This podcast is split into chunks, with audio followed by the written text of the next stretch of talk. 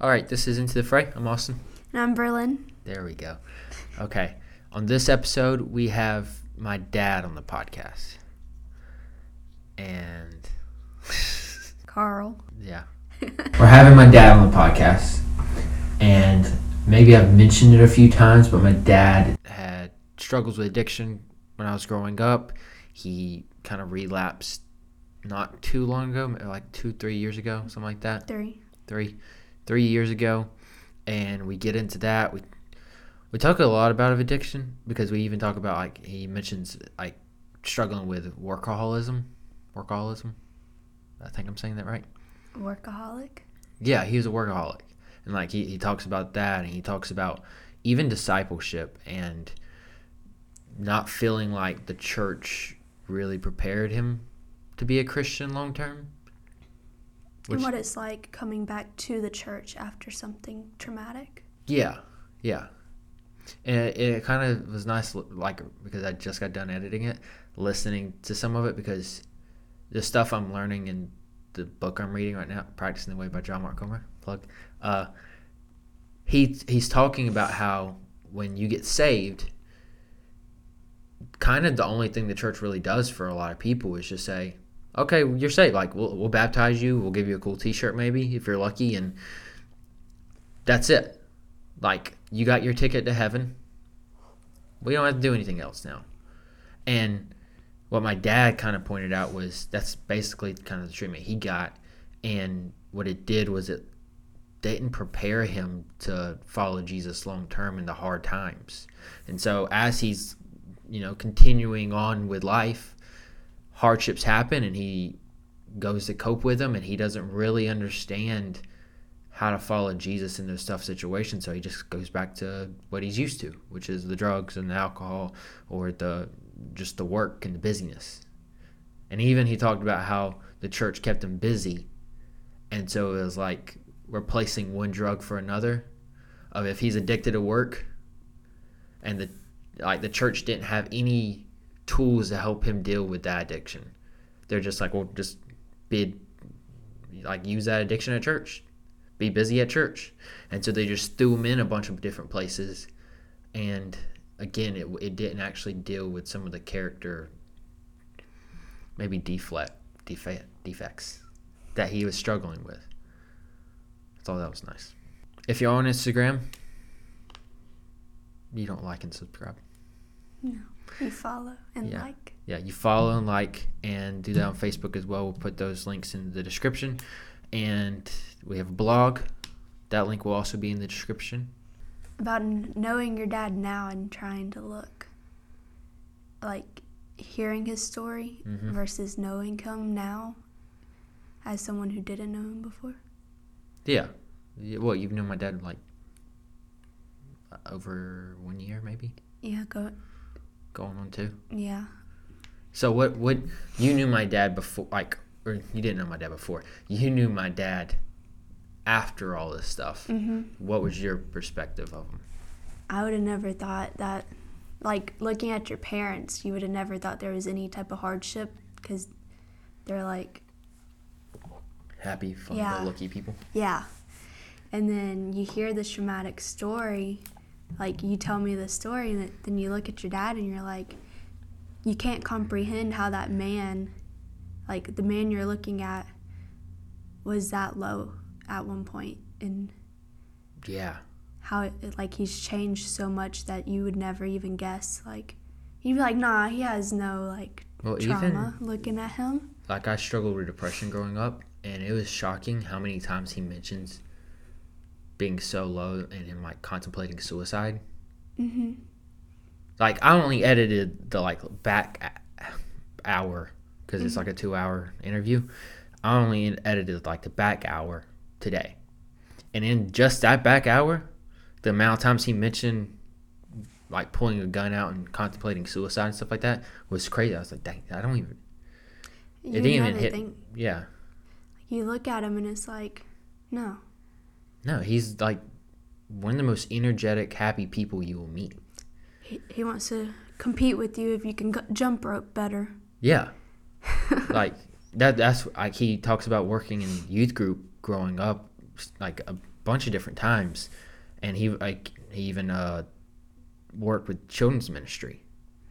And the reason why is because he's basically like a grown child. like he he's got this very like mm. childlike spirit to him. And then you think about all the things he's went through and it's crazy because you're like, well, I would have never guessed that person would have contemplated mm-hmm. suicide or struggled with addiction the way he did. It's like you can't judge a book by the cover. His cover right now is very like happy and colorful, Yeah. but the moment you turn those pages, they can be dark. Yeah. But then that's like the beautiful part of it too is and you're like, wow. I don't know. That that's just like the beauty of getting to know people is you. First glance, you may like them or hate them, but usually once you get to know them, you start to understand like the complexity of them and what they've been through, and you find things you can relate relate to them on, but also things you can like admire about them and their growth and all that stuff. And even knowing your dad for basically two years now, it's so hard to comprehend. Like I've heard his story a million times, and still like it's not comprehensible of how that happened. Like, yeah. But that's the interview for today. We thank you guys for listening. And this is Into the Fray.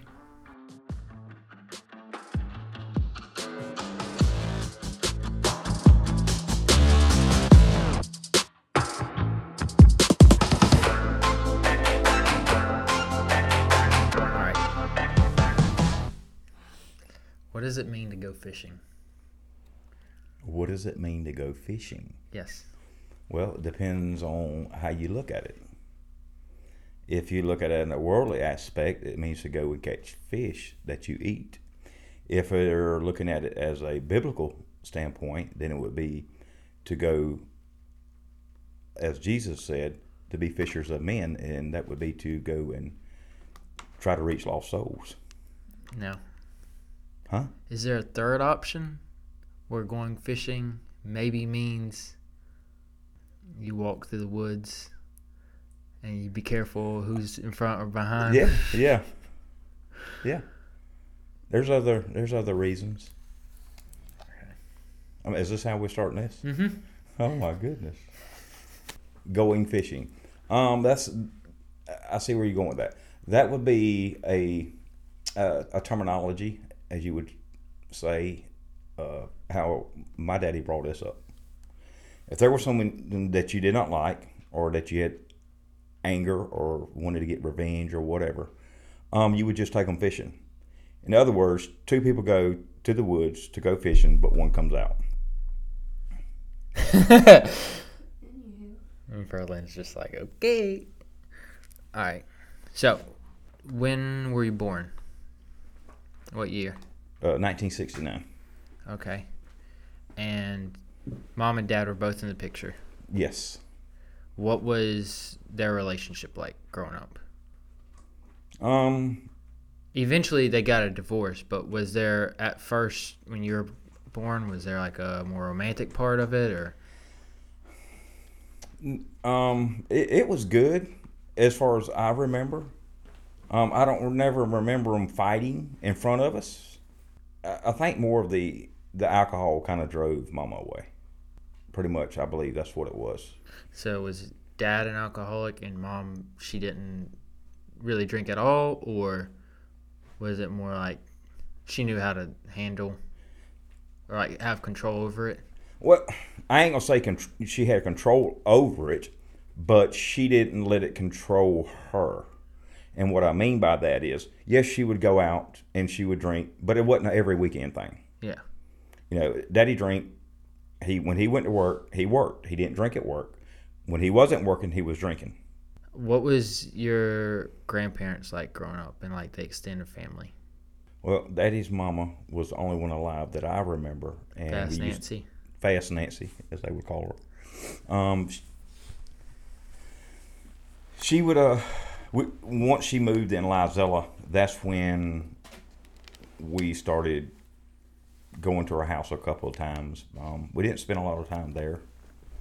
Um, don't know why. Uh, most of our outings would revolve around um, mama's side, pretty much. Yes, my daddy's brother would come over once he got out of the service and stuff like that. We'd hang with his kids, but most of the time, it's to me it seemed like, or it felt like, that we was always going to Florida to my mama's daddy's house. So and it's always at Christmas time. So usually we would do Christmas. We would load up everything under the tree in the vehicle, and then we would go and do Christmas at his house in Tampa. Growing up, like a real little kid, so real little Carl. Mhm. How would you describe yourself? And let's, I guess, let's paint the picture a little bit more before you describe yourself. You have an older sister and two younger brothers, Correct. and you're the first boy in this family. It, it, yes, that's right. Um, I don't know. We we didn't have much, but when you're not focused on it, you don't realize it. Yeah. So I mean, we would play with bricks. I'd rather play with bricks and turn them into toy cars than play with the Hot Wheels. So, Yeah. I mean, that's just the way we was. We uh, You don't know you're poor until you see what rich is, and then you're like, oh, where? Well, where- even even then, even I mean, other kids would have like Walkmans and stuff like that, and then we see. It, I mean, it might have popped in our head. I mean, it's a long time ago, dang. yeah, So what I was thinking then, I really don't remember, but I don't remember it being something that I grabbed a hold of or that we grabbed a hold of, Yeah. As far as hey, they're better than us, they're richer than us, or anything like that. I would think it, it's like how growing up, me hearing your story constantly, I just assumed every dad had like a, a story about drinking and drugs and all that stuff. Until I got older, when I realized, oh, no, that's like my dad's story. Not every other dad like had a history with drugs and alcohol, or you know had like this violent upbringing or anything like that. Like, but me growing up, hearing that all the time in our house, like about your story, I was like, yeah, that that'd be normal. That's normal for every dad, right? Until you go and talk to other kids' dads, and they're like, "Nah, I'm a I'm an accountant." Like, I I went to college. Yeah, I, I- I mean, we was Whatever you grow up with is your normal. Exactly. I mean, you don't realize how unnormal it is to live in a family that where the dad is always out of town working and he's always when he's home he's always drinking. But he's not a slobbering drunk. He just drink like you would sit around and drink water. He Yeah. would do that. I mean he just drink his beer. When it's time for bed he'd go to bed. So um, there was only a couple times he probably went out. I remember once we woke up and he had a bandage on his head and it's where he got in a wreck he got dui he was too drunk to drive and he wrecked. But uh, I mean, there's a couple of little instances where uh, it got the best of them as far as them getting out of control. Um, but you don't realize that that's what that ain't what life's supposed to be. Yeah, because that's normal to you. You don't know sin is sin yeah. because you don't know it's sin. A baby, a, a- kid doesn't know lying's bad until the parent says, "Hey, what you're doing is lying, and that's bad." Correct. Like a kid just comes out naturally. I mean, you, you just naturally lie. You don't have to be taught how to lie. Yeah. All right. Uh, what was your dad's relationship like with his dad? Um, Dad moved out when he was real young. He was, uh, I, I don't remember how young. I don't remember if it was eight years old or twelve years old. Jeez. Okay. Like out, he moved out. He moved. Yeah, he was.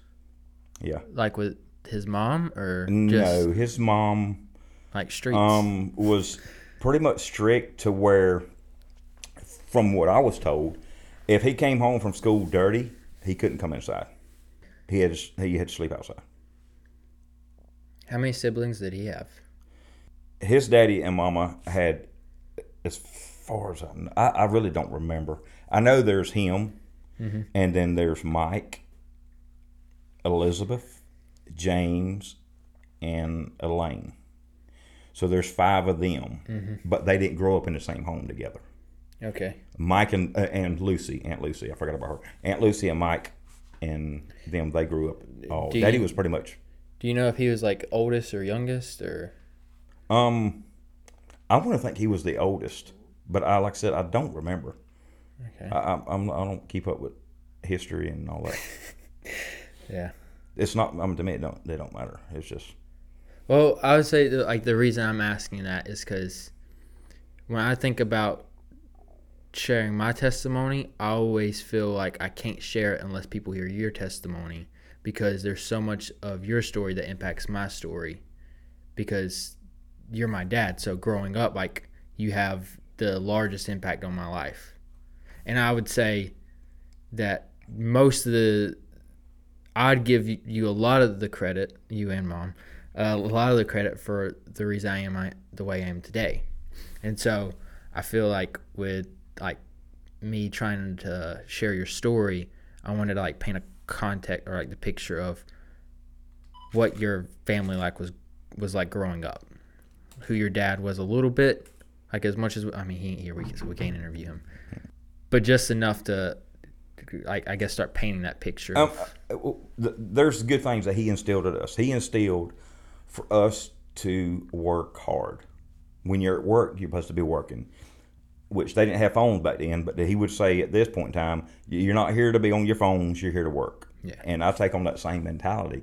Is if someone hires you to do something, you're there to do a job that they've asked you to do, and your focus should be on that task or that job. yeah. And to in today's society, you just see so many people everywhere you go. It don't matter where, if you're going to a drive-through, whatever. They're they're so enamored with their cell phones, they can't do their job, but they want more money by the hour. Negative. I mean, I just I don't. You have to work what you what you want to get. Would you say that your relationship with your dad is more of like he was provider of the in the home, or would you say that y'all were like uh, really close emotionally too? No, growing we weren't close emotionally at all. I, I don't think it was in that family at all. As far as okay, I love you, son. I love you, mom. I love you, dad. It, we wasn't a Brady Bunch yeah, by far. But I mean, I would think you'd say I knew my dad loved me, even though he didn't say it, because of how he provided or whatever. exactly.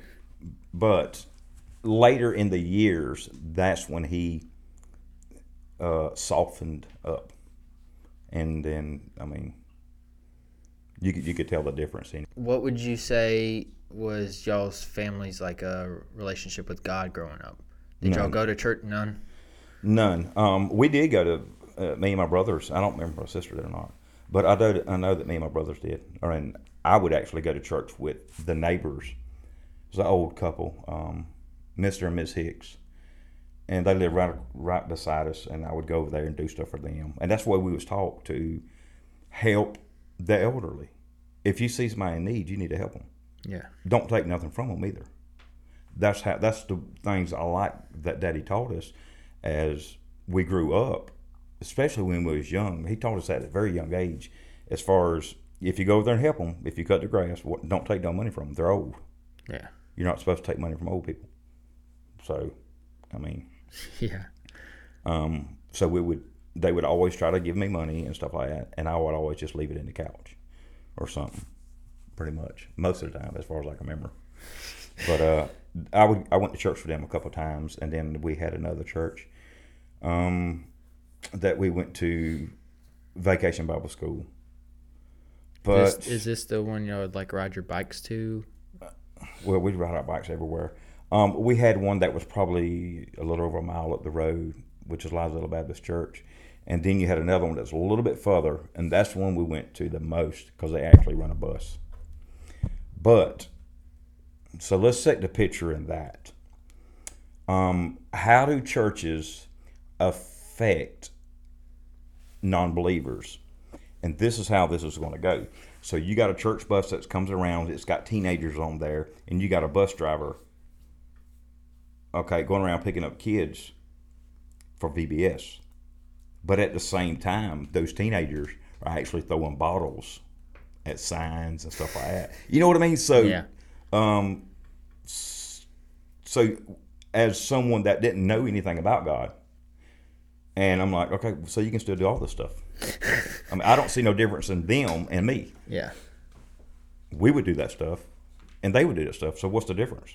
Why do I need to go to church? Yeah. They're no different than I am. They act the same. So, um, and then the the the old couple, I went to church with them one time, and I very distinctly remember this. Um, we was at church, and they was asking people. I, it had to be a Sunday night or either a Wednesday night, because I don't think he would do this in Sun, Sunday morning. Um, what they would ask the congregation, which I didn't know what that was. Um, what songs do you want to sing? So I'm fascinated. I mean, I was young. I was little, little, not even a teenager. Mm-hmm. And I'm like, okay, okay, okay. I like this song. So I'd raise my hand because they tell you raise your hand up if you want to. Okay, I'll raise my hand up. I mean, I thought everybody did that, in which there was some people doing that. And that, I don't know if it's that particular day or another day. I actually seen two people get baptized, and I went up there to. I asked the person I went to church with. I think it was Miss. That wasn't Miss Hicks. That was um. Mr. and Miss Tidwell. That's who that was. That's who our neighbors was. Miss Hicks. Mr. Hicks was on up the road. Um, but Mr. Tidwell and Miss Tidwell went with them, and I asked her. I said, "Well, what is that? I want to do that right there." I didn't know what it was. Yeah. I have no earthly idea. So we'll go up there, and of course the preacher says, "Okay, well you're too young for this." So okay, okay, so that just blew me. Why would I even have anything to do with a church Yeah. when, especially now that I look back on it, how how how do you tell if someone's too young? I mean, at least take the time to take that child to the side and say, "Well, let me meet with you after church, and let's talk about this a little bit," Yeah. instead of just saying, "Okay, you're too young." Yeah. Okay, because then I'm going to say, okay, we'll bump you. I won't be back at this church. Plain and simple. Yeah. So that's the mentality I had. I just like whatever. So did that cut your any uh maybe potential of you becoming a Christian around that time off? Of like that encounter? Uh, It didn't help. It didn't help. You know what I mean? I, Yeah. it- I ain't gonna say that was the straw that broke the camel's back, but that was a thorn in the side per se. And so then as you get older, when do you feel like you started uh becoming like the wild Carl? Was that like were you always the wild kid? Always the wild Or- kid. okay. Always the wild kid.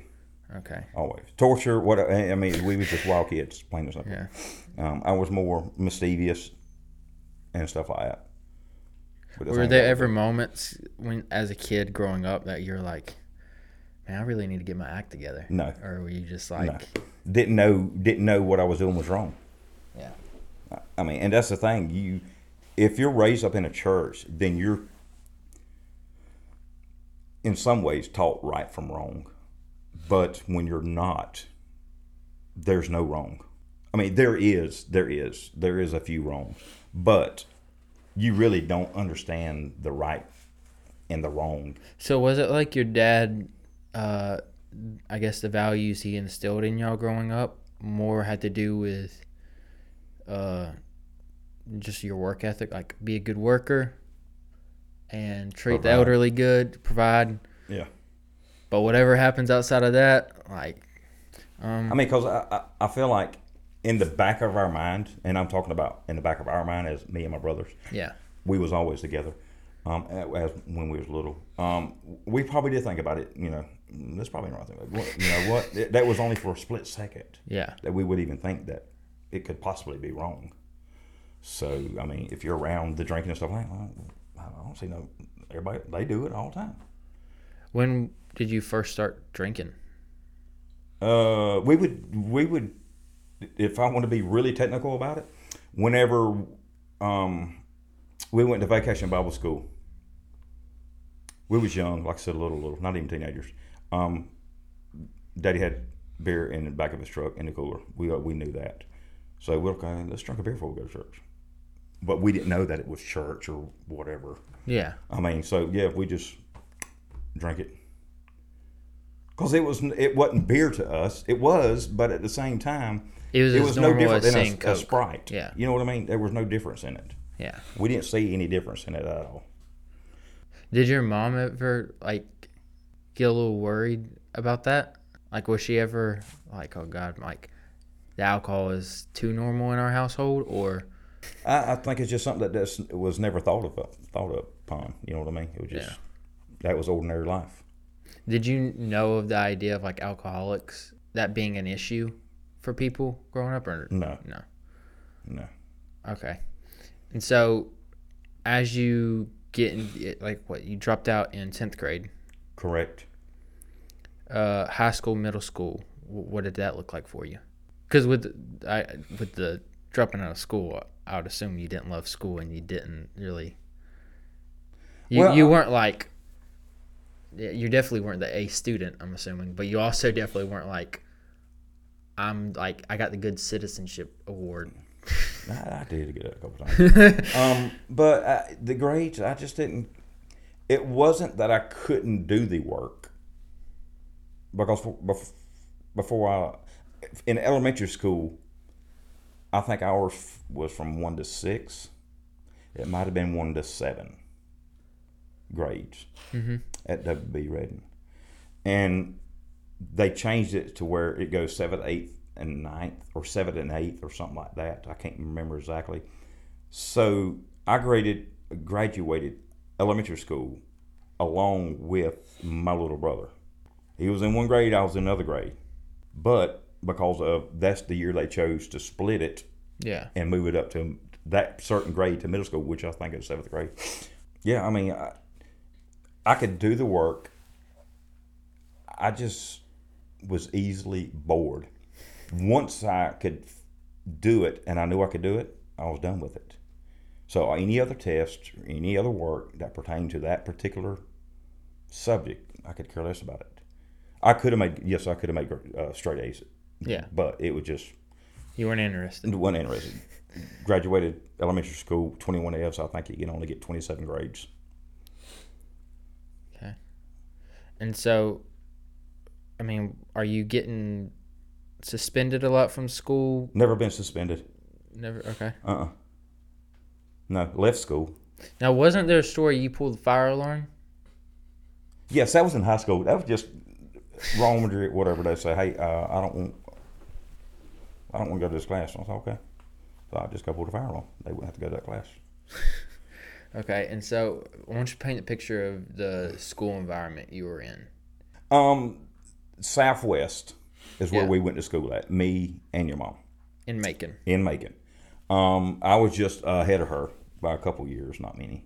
And but there was a lot of racial conflict, Yeah. or I don't know why it was racial. I mean, to me, it was like I was friends with black guys, white guys. I didn't care.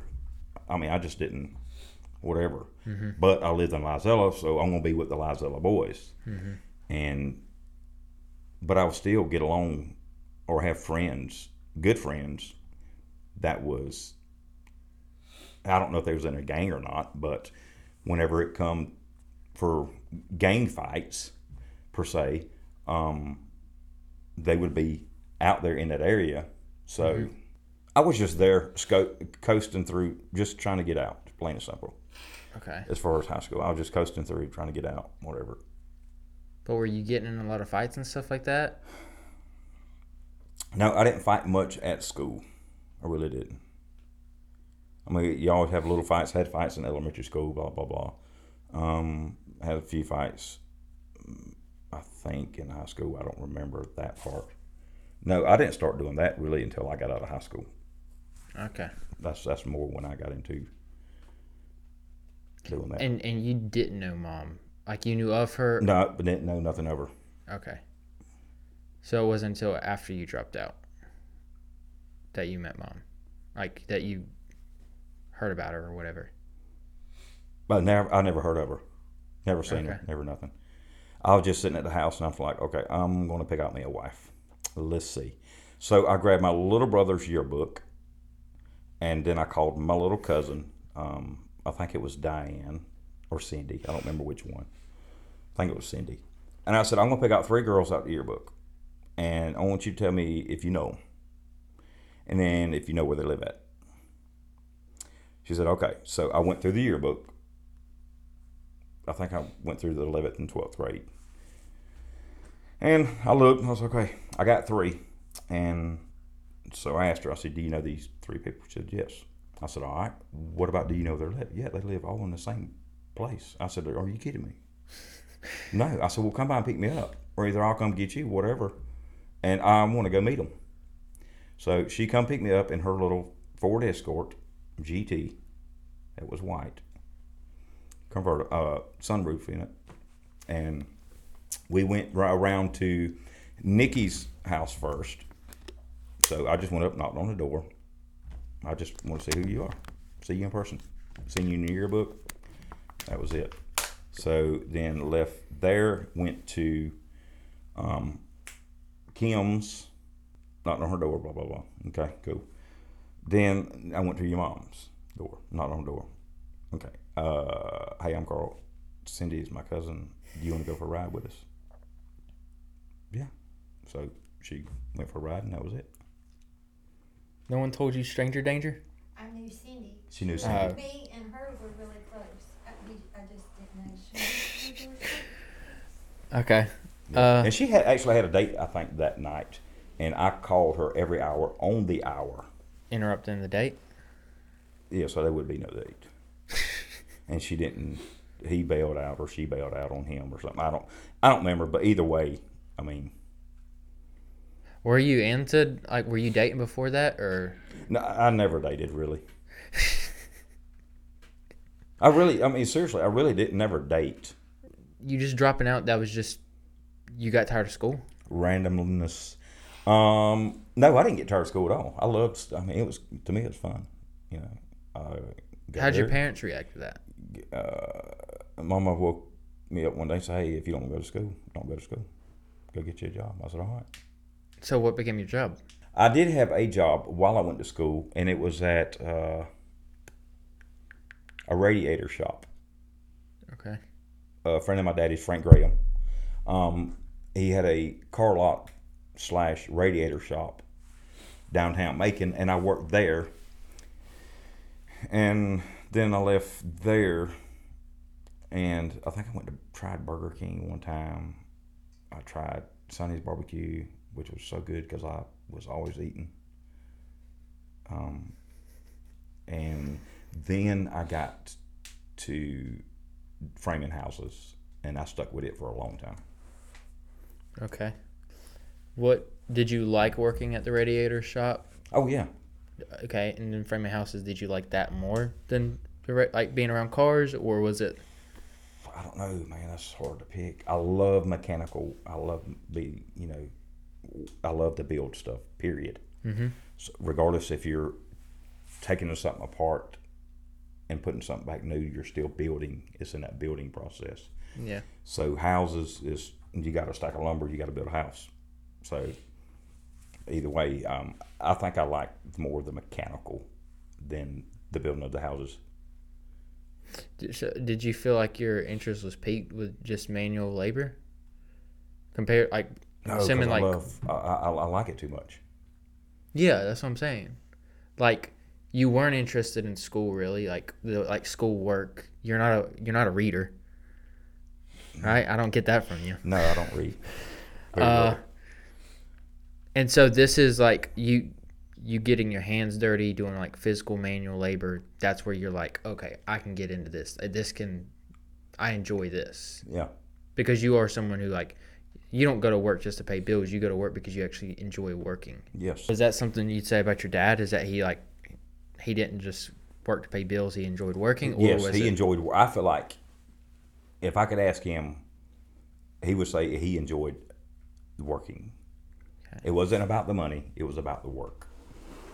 and so how was your relationship with your dad at this point in your life when you drop out and you start framing houses are y'all on good terms still or Yeah, yeah. Um, we had our ups and downs, but we was, for the most part, we was pretty good until because there's the big climactic moment um, there was a point where we got in a disagreement. I mean, and he pulled out the shotgun, but it's still, yes, I held bitterness or anger, but I'm never one to hold on to that for long anyway. Yeah.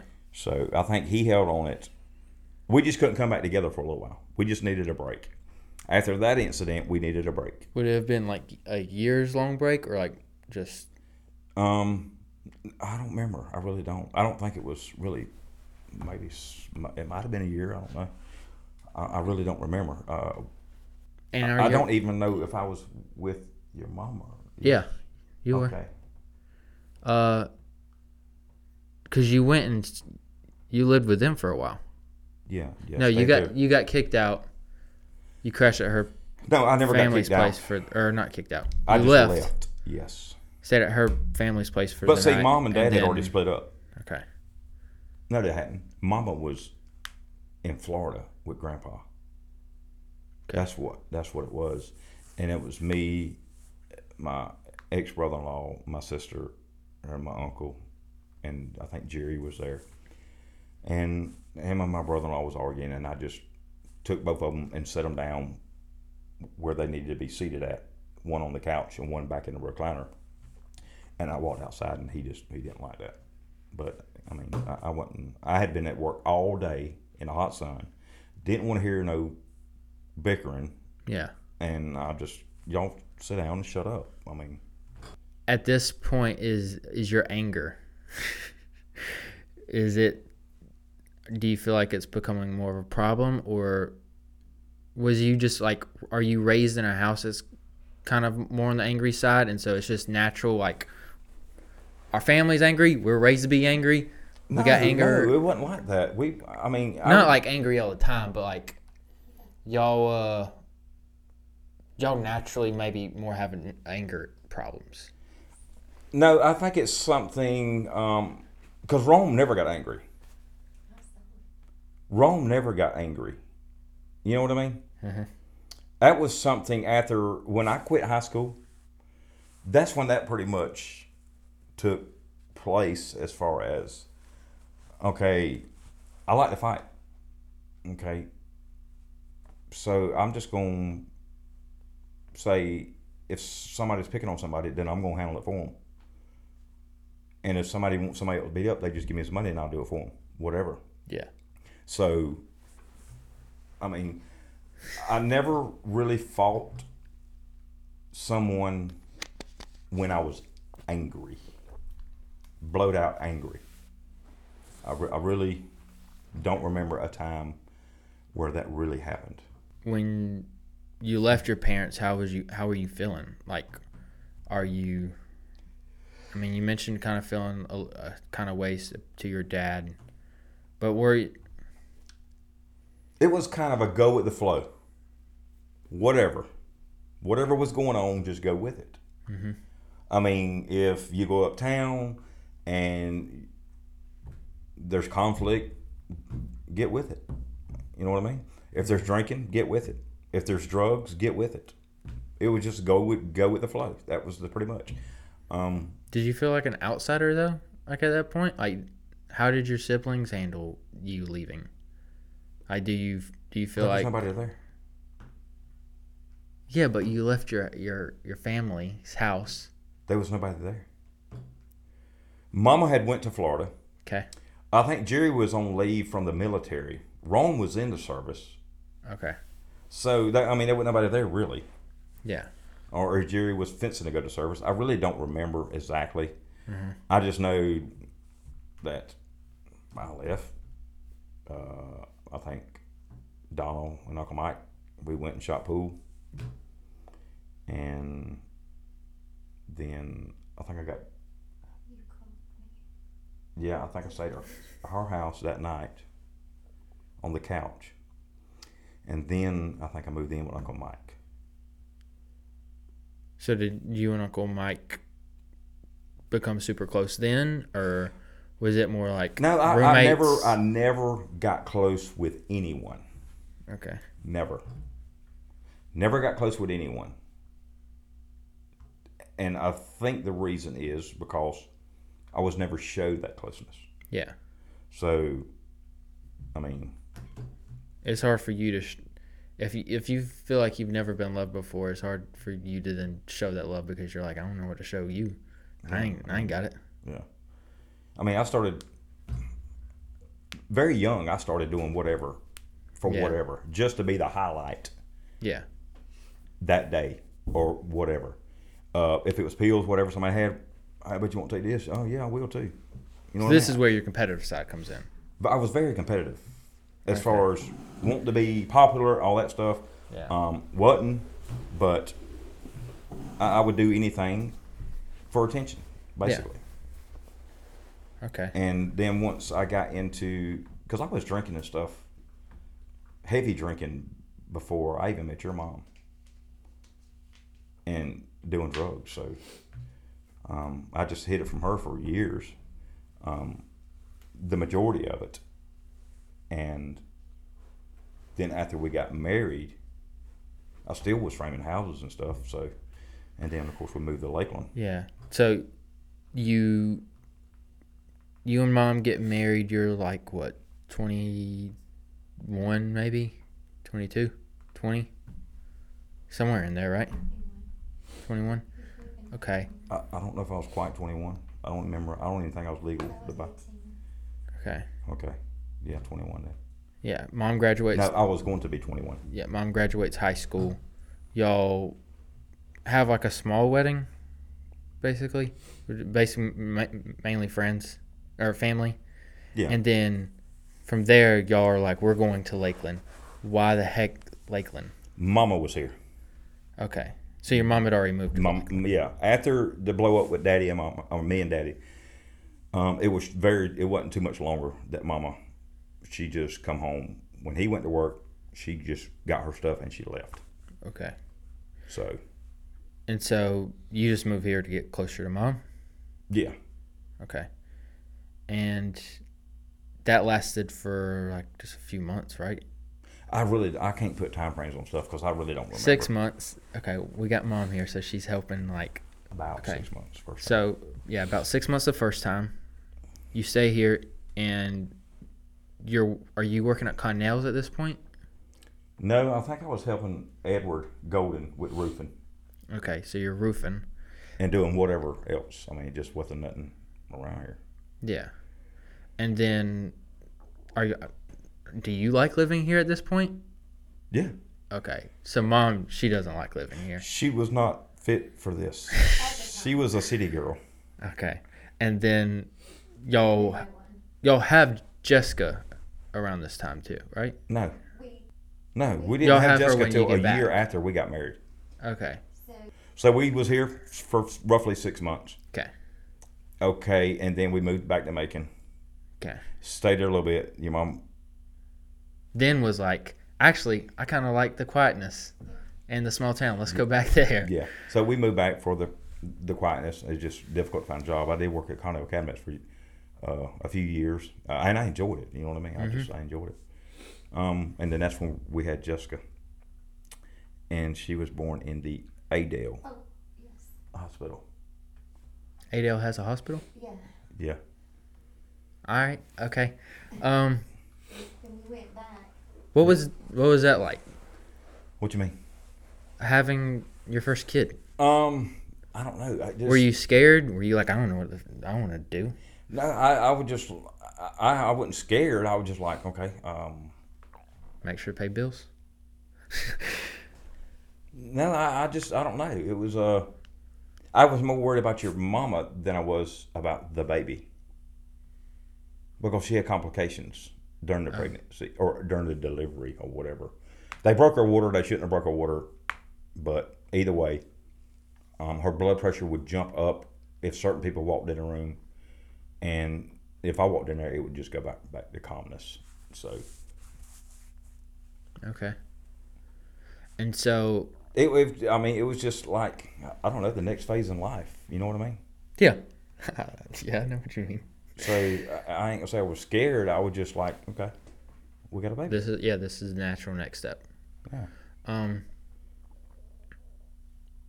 But in you're working at Connell's at this time, or have you already started working at Thomas? Yes, I was working at Connell Cabinets when Jessica was born. Yeah, we left again went back to Warner Robins, stayed there for a little while. We moved to Twiggs County once. We lived there. Um, then eventually we did come back here. Um, all of y'all was born in this area. Yeah. Um. and I worked for Conrad Cabinets the second time when I come back, and then I started working with Joy. Okay. And how are you? How's the drinking during this time? I don't know. I had quit it for a little while. And you, you weren't really a a partier. You're just a s no. You you were a partier. I just okay. Then I had a wrong impression. I always thought that you weren't really the party type, but that you were. I like the all the stuff. Yeah, that Well, comes with the I really didn't like. uh, The only reason I like to go to bars is shoot pool. That was it. Mhm. I can't stand to be in a bar and drink because I get so hot, the and just claustrophobic, and I can't stand people to be upon me like that. So if I anytime I went to the bars, uh, me and a good friend of mine, we always shot pool together, which he's dead. Um, we always shot pool together. Everywhere we go, we was just we dominate, and I loved that because I started that at a very young age. Daddy taught us because he was good at it, and then he taught us. He would take us to the bar when we was little, and the thing that I remember the most, and I always thought this should be a good commercial for Coke, is peanuts in a Coke bottle. You know nothing about that. That's before your time. yeah. But um, that's something that he showed us. Where he take us to the bar, he'd drink him a couple of beers, he'd get uh, put quarters in a pool table, let us play games or whatever, and he always buys a coke and a bag of peanuts. And he said, "Let me show you how you're supposed to do this. You're supposed to put the peanuts in the coke." And so, Okay. And so, you are a partier, and the drinking is. Are you bringing it to the house, or are you keeping it separate from wife and kids, Or I don't know if I ever brought it. He pivots. Yes, while we was married with Jessica, uh, when Jessica was a baby, I would have been gone for weeks or maybe a month or two, just doing drugs and drinking. okay? I mean, it was just, and that's why we left again and come back here. But it don't matter where you live at. Yeah. Um, if you want it, you gonna find it. Because I found it in Lakeland. I found anywhere you go, you can find drugs. It ain't, it ain't like it's hid. Yeah. nowadays, or even back then, it ain't hid nowhere. It's in broad daylight, so. Um, but I didn't drink that much here.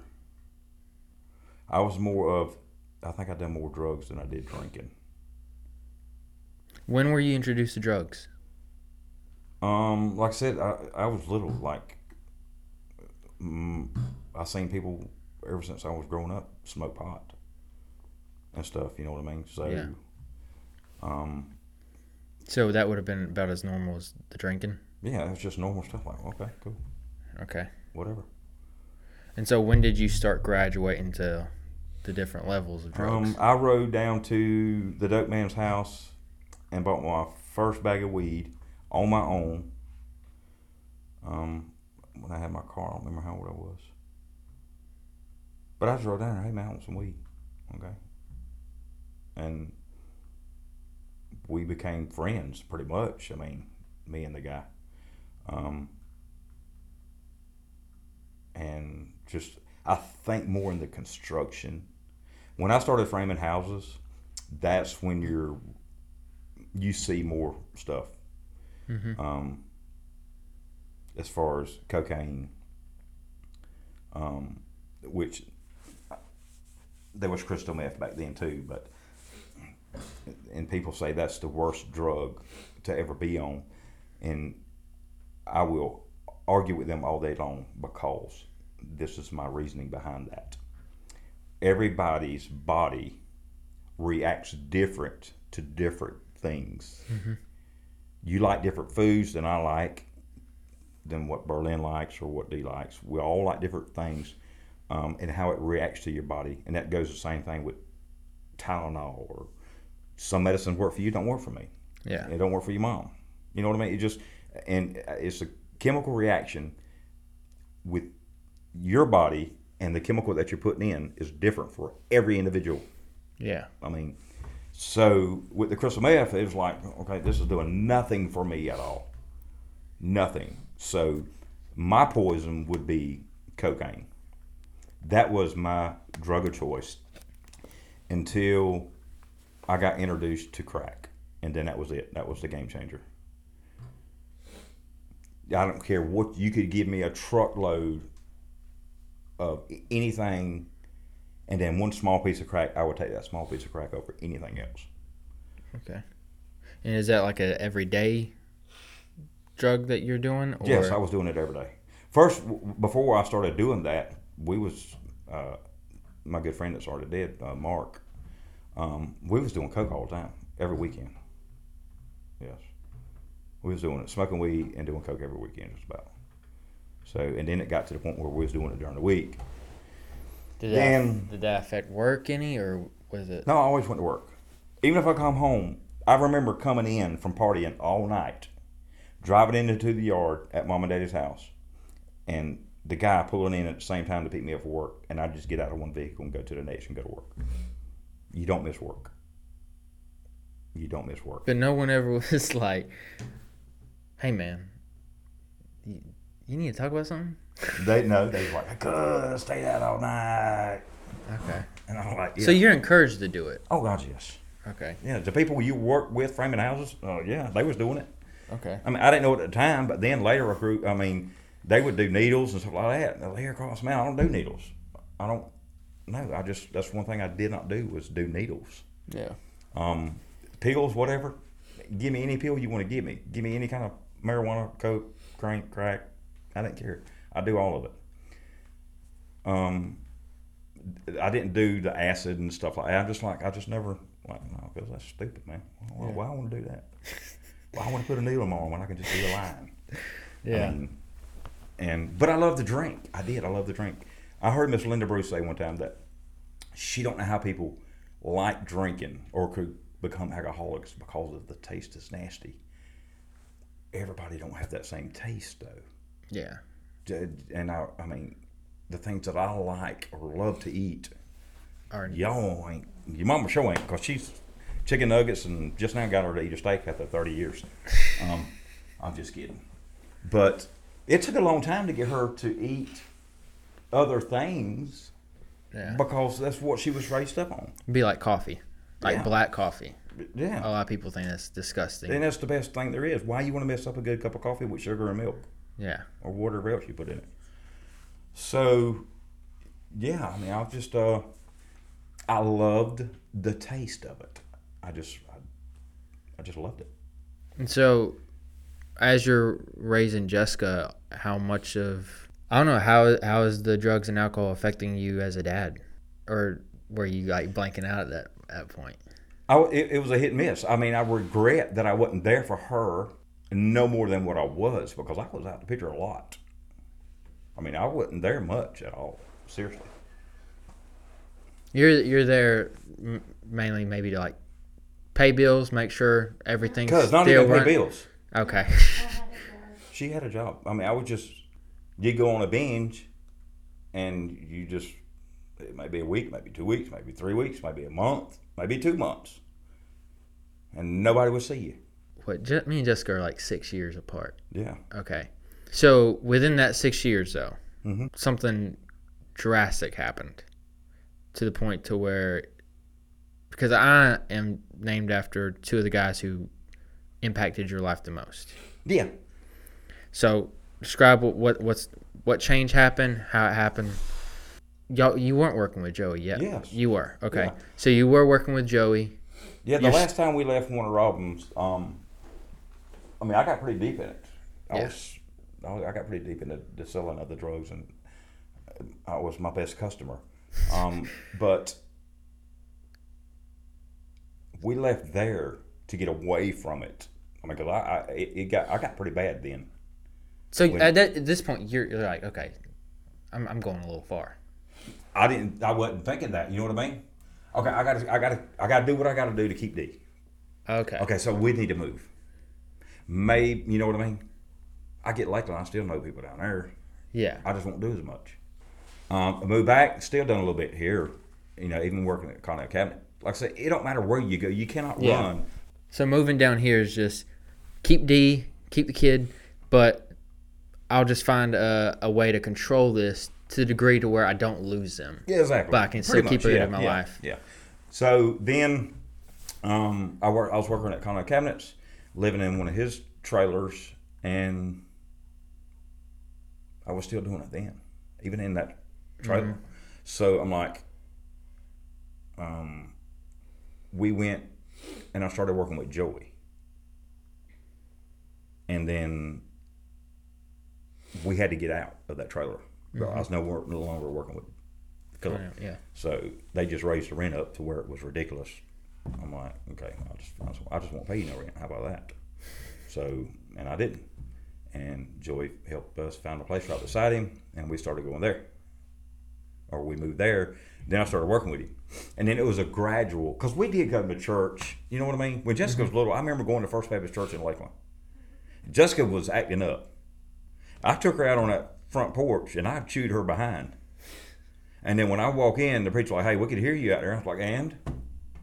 Yeah. I have no concept of church, so it don't matter to me. Uh, and Joey invited us to church a couple of times, and that's when Austin was there, and I was like, "You know what? I think I'm gonna invite let's let's invite Austin over. Let's invite him to eat or something. I can't remember exactly how that played out, but um, we invited him to the Huddle House to eat with us." Because I was wanting to join a church. I don't know all the politics of joining a church. Hey, you got to be saved, dummy. Yeah. Um, I'm just like, okay, we're going to join the church, whatever that means. So we get Austin, we go to the Huddle House, and I don't even know if we had even ordered anything yet. I really don't remember that. I don't even remember eating, really. Um, I don't know if he would have remembered. We're the same age, within a month apart. Um, so I'm like, we want to join the church. He said, okay. Are you saved? What is that? What do you mean? He said, do you got somewhere else we can go? Can we just go to your house? I said, yeah. So we go back to the house. And then he shares the gospel. Of course, Dee was already saved. So we invite him back over to the house, the little blue house on Bostic. Um, and that's where, in that living room, is where I said accepted Christ. Wait, so you you, sit, you go to you eat lunch at Huddle House? No, we didn't even eat lunch. But y'all, we went there, Yeah. but because of the question that I raised um, about joining the church, and he's like, "Okay, uh, you a member of a church? Whatever the normal procedures Yeah. are, you ask as a preacher, are you saved? No, well, I don't know. What, what are you talking about? What do you mean saved? Saved from what? So, okay, let's go back. Can we let's, can we go back to your house? Yeah, sure. So then we go back to the house, and then that's when we have we have a little bit deeper conversation. was Joey there for that? No. So there was there wasn't a moment where Austin and Joey came knocking at your door? No. Okay, and so you accept Christ as your savior Mhm. in your living room. Mhm. At this point, are you like, okay, I'm quitting cold turkey, drugs and alcohol, Yeah, I done. all that stuff? Okay. Yeah, I had one of the biggest tests. I, for me, it was one of the biggest tests that there could ever be Yeah. because of the type of person I was. Um, we got into that church, and of course, you want you're a new Christian, you're a new believer. You want to do everything, and it was like I don't know, maybe you're down the road or something. I don't know. We were working with probably helping with the youth or something like Victoria. They was little, and Heather Boland, and they was all teenagers. And I remember um, Vic Dove and Ronald Dove was doing the rec department, and they asked me to as if I would come down there and help them out a little bit. So I said, okay, that's that's good. You know, I reckon that's what church people do, help out. so I went down to help out, and it was I, I, as far as I can remember, it's the first time they had football, rec football in Lanier County, and the two teams that were playing each other one kid on the team was one pound overweight and it just blew up. I'm talking about people. I, I remember one lady on the stand. She just because she didn't like the other team because of the conflict. She just took her kid's football helmet and just hit a parent from the other team just for no reason. Mm-hmm. I mean, so and there was a, but before that actually happened, um, the kid and his parents they were just cussing up a storm, and I'm like, man, this is you can't do this in front of all these kids. I mean, in my mind, I'm thinking as a Christian now, okay, this is wrong. So I approached the kid and the parents. I said, okay, um, if you could just lower your voice and not use the language that you're using, there's a lot of little kids out here. well, that didn't go over very well because about 30 of them just surrounded me, ready to jump me. Internally, I'm ready. Okay, let's we swinging. We fist to swing. I'll fist take out every one of these jokers. But at the same time, I'm like, okay, I gotta calm. I gotta keep my composure. Act professional as a rec department, whatever. Um, and that is not me no more. There's too many people looking at me that I go to church with, so I can't do what I want to do. I got to do what I need to do. Yeah. And so I didn't do nothing at all. You know what I mean? I just like, okay, whatever. Even the police wouldn't even come in there and break up or anything. They was just so fresh. I'm like, you know, you're killing me. But either way, um, and that to me that was a big test Yeah. to see how I would react to conflict. To see if the change actually happened. Yeah. Did, did you hear something in Austin's sermon that Sunday, or like what sparked it in you to want to give your life to I just seen other people go uh, join the church. Okay. Yeah. And so, you becoming a Christian was just I seen other people wanting to join the church. I seen other people join the church. Yeah. So okay, D, let's join the church. I like this church.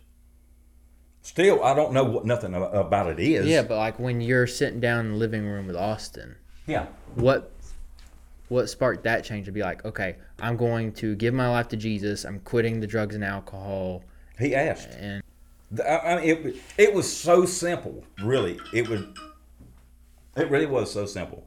It was pretty much like, okay, um, do you want to be saved? Mm-hmm. Yeah. Do you want to be saved? Yeah. So he explained to me, and I'm like, okay, that's what I want. yeah, I don't want to go to hell.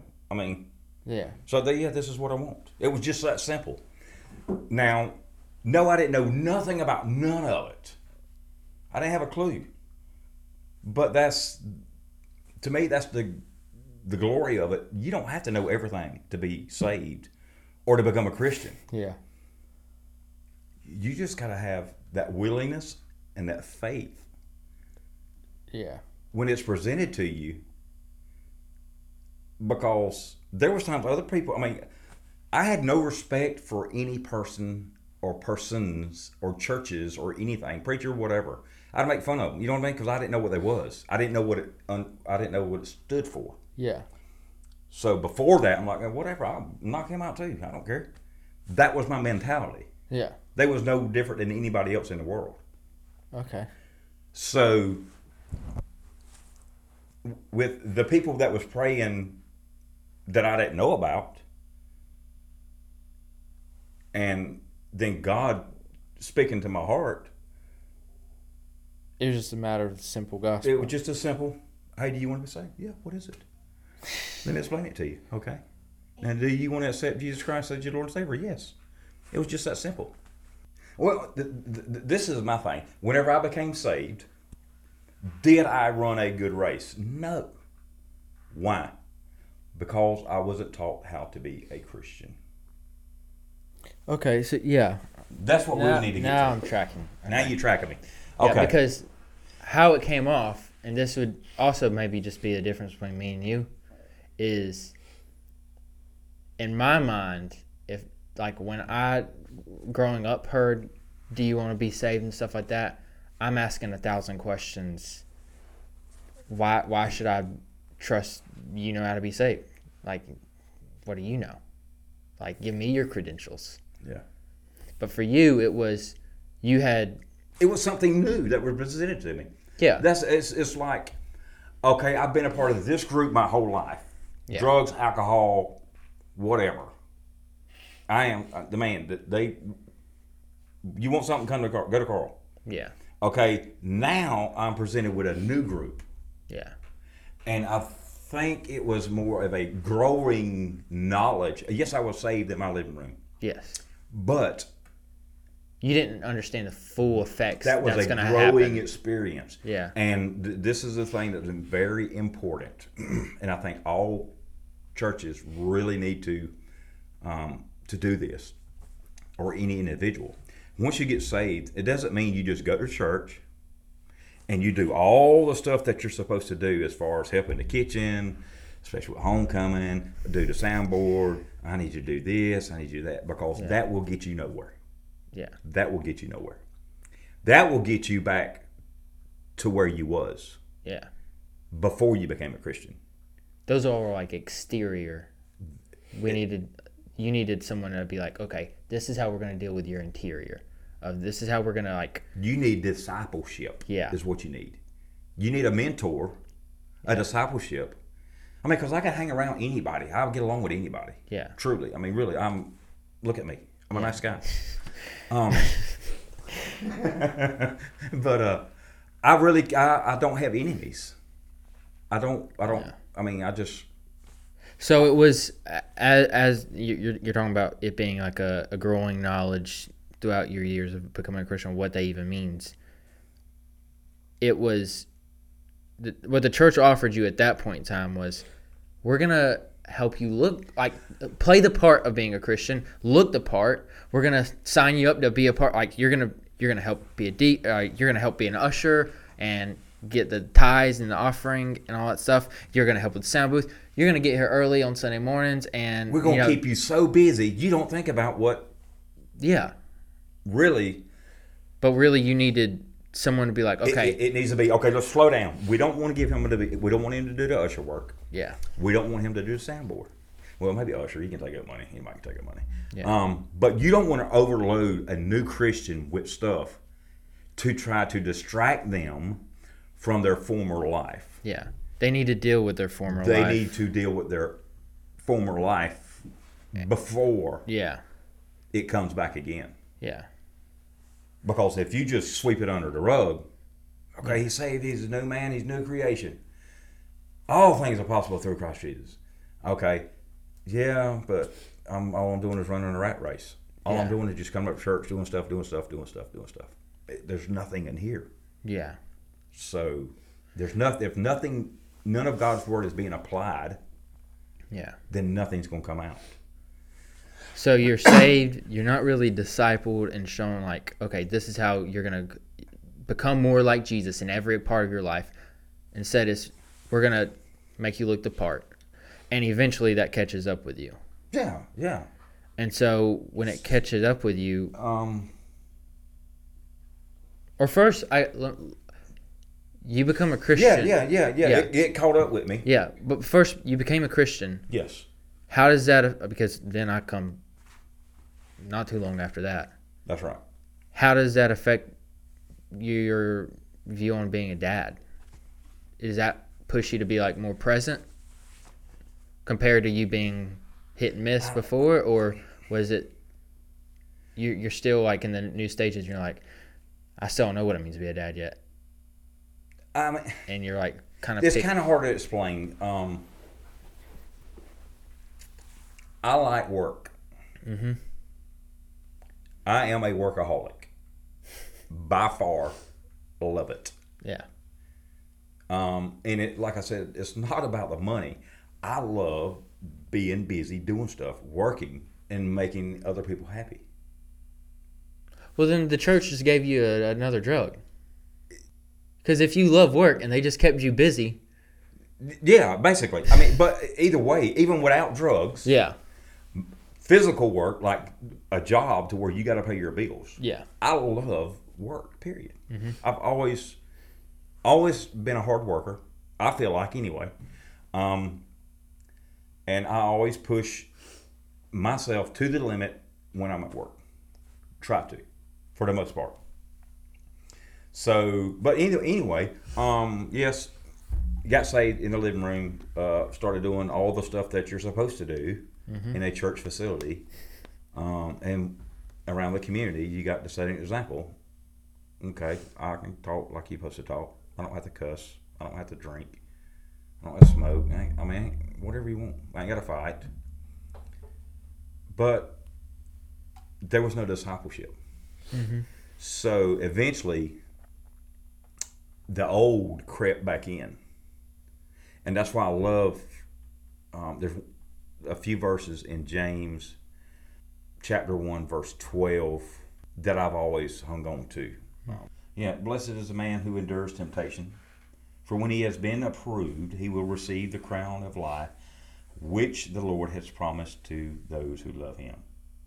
Let no one say when he is tempted, I am tempted by God. For God cannot be tempted by evil, nor does he himself tempt anyone. but each one is tempted when he is drawn away by his own desires and enticed. And that's what got me. It was the old, not necessarily, not necessarily the old Carl, but in a sense it might have been. You know what I mean? Um, that's been a long time ago. I think um, missing that old lifestyle. I mean, because you go to church and you see people there that you seen at the bar or doing drugs. Yeah. Well, I mean, what's the difference in them and me? They still doing it. Why can't I do it? Yeah. So, if they would have been, I feel like if they would have been a little bit more discipleship. I don't blame anyone but myself, but I feel like if they would have been a little bit more disciplined, Yeah. we'll say that, um, then that's when I fell back into the drugs. I don't think it would have happened if if I would have had that discipline. Yeah. I mean, because I was picking up my Bible and reading it, stuff like that. But th- there, there needs to be more. You Yeah. got to teach the person. Um, It's it's. I'm I'm assuming this is kind of how uh, maybe you're taught to fight temptation of like it. And this is just an example. You have like a lustful thought in your head, and the church tells you, okay, well, just tell yourself to stop having lustful thoughts. So you just sit there and you say, stop having lustful thoughts, stop having lustful thoughts, stop having lustful thought. Even though that doesn't do anything, that if anything makes it even worse. Because Yeah. then you're just you're you're not replacing it. What what you need is you need to be taught how to take the the sinful thoughts that you are having take on the heavenly thought. Like the the Bible says, uh, think heavenly things. yeah, Uh, what the, the- to that's the thing. take It on- wasn't. It wasn't the, uh, me saying You put on uh, you, don't have lustful thought, don't have lustful thought, don't have lustful thought. Yeah. Or it wasn't me saying don't drink, don't drink, don't drink. It was just a matter of you weren't told what to do in, instead. it, it just wasn't um i wasn't showed how to have a personal relationship with christ so when you go to church and you read your bible and you may even pray some but there's a little bit more it goes a little bit more deeper than that Yeah, if you don't have that personal relationship, and what I mean just time alone to wherever you can just meditate, which is something hard for me to do because I'm a like to go 100 miles an hour anyway. it's hard for me to stop and slow down. Um, but when you don't do that, and I think um, Bible studies that are challenging you helps. I mean, because your normal scriptures, I'm like, okay, I heard that, been there, done that. I mean, cause come on, I have that same mentality as I did in school. yeah, Okay, I know this. Okay, whatever. I'm done with it. You know what I mean? Um, so it, it needs to be. If I'm not learning from it, I'm not getting nothing from it. I've heard it. Okay, I've heard that verse so many times. I mean, you can present it a thousand ways, and it still means the same thing because it means the same thing. yeah, Um, but I just gradually um, just allowed the old to creep in, unaware that it, that it was happening. And I think that's what's the most important thing. You need to be on guard and watch for that creeping in. Mm-hmm. You don't never know what's going to do it, what's going to set it off. Yeah. So So I did, and I got back on drugs again. yeah, and this time it gets pretty pretty bad, and you you're going back and forth from Lakeland to Macon, right? Yeah. And at this point, mom is stepping in. She's like, "Okay, I don't want you around the kids." This is where my memories of you sleeping in the car come in, right? Yeah, because she didn't want me in the house. So I was like, well, I'll just sleep in the car. Yeah. Whatever. It didn't. I mean, it didn't bother me. Yeah. Sleep in a car. Whatever. I'm still at home. Um, but yeah, that was a pretty rough bout. That was a. I actually overdosed three times in one night during that. However long I was gone, I don't even remember. Yeah. Um, yeah, because I had done so much, I overdosed three times. Should have been dead. Should have been dead a long. I should have been dead a long time ago. I say that, but then when you look at the creator, no, I shouldn't have been dead. Yeah. Because he has a plan. Yeah. So um, then I got. I went to Elim Home. Virginia. But the this is where I've heard a little bit of the story, but I've never heard what was going on in your mind at this part of the story. Is I think y'all were going to Stockton Baptist at this point, maybe, or you you had been to Stockton Baptist at this point, but you didn't go back to Southside. We had, we were trying the local church up the road. We had just started going Yeah. to So, but th- this mom, she's had enough. She's like, I'm, I'm done with you. You on your own. And you've been calling her like on and off that night, constantly, being like, come pick me up, come pick me up, whatever. And mom's like, I ain't picking you up. Get over it. To the point that Oh, okay, Fred now- Twiggs. now I got the story. I got the story. I got Yeah. the story. Okay, so yeah, I mean, I went down there. I went back to Macon and went around, and I mean, I didn't work. I didn't eat. All I did was drugs. Drugs. And then I mean, I, I'm sitting in a car with a pistol, like, okay, I got to jack the store so I can get some money. And uh, I, just, I just shoot myself. I'll be best, probably best thing to do anyway. And I just called Fred Twigs because I had called your mama, and she wouldn't answer my call. So, because I was thinking about suicide, and she wouldn't answer my phone. So, okay, well, might as well just do this and be done with it. I said, well, let me call Fred. Let me call Fred Twigs. So, if Fred Twigs wouldn't have answered his phone, Mm-hmm. there's a 99.9% chance I would have shot myself that day. Because I was needing someone to talk to. yeah. And then I talked to him. And because I had nowhere to go. Even my best buddy, he's like, no, you got to go. I mean, he didn't even want to do with me. I- had nowhere to go, no food, no nothing. So I'm pretty much homeless. And I called Fred Twigs, got back to Lakeland, and What was your conversation with Fred Twiggs like? I really, I, I really don't remember. I mean, uh, it was basically I need help. I need to get back. Yeah. So whatever it takes. Is it at this point? I mean, because part of uh, the I, I reason- know, I do know that your mama and Rome come and got me, and I, I all I just, I just played them Yeah. Like, the whole family. I played the whole family because let me tell you what I did. I, I called mom and said I want to come home. Let me throw a little bit of tears. Mom, I want to come home. And well, won't you come back home, son?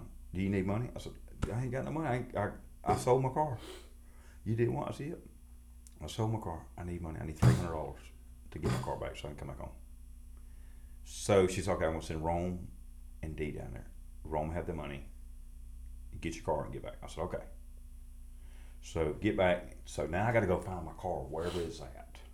Don't know. Macon's a big place. So I go to where I sold it at. And it ain't there. So I call the guy. I say, hey man, I need my car back. I got your money. He said, okay, which wasn't no three hundred dollars. That ain't that ain't what I owed him. Um. So I meet up with him at the mall, I think. And then I had to drop them off back at his house. So I think Rome was following me because I didn't want her to be around them people. Yeah, These- like to be stuck in a place by myself. These, I mean, you're talking about people, drug dealers. Yeah. All right, like, you don't need to be around these people.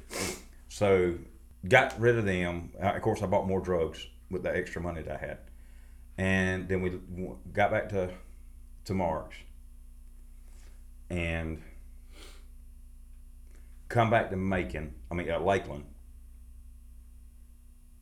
Never made it to the house. Go back to Macon.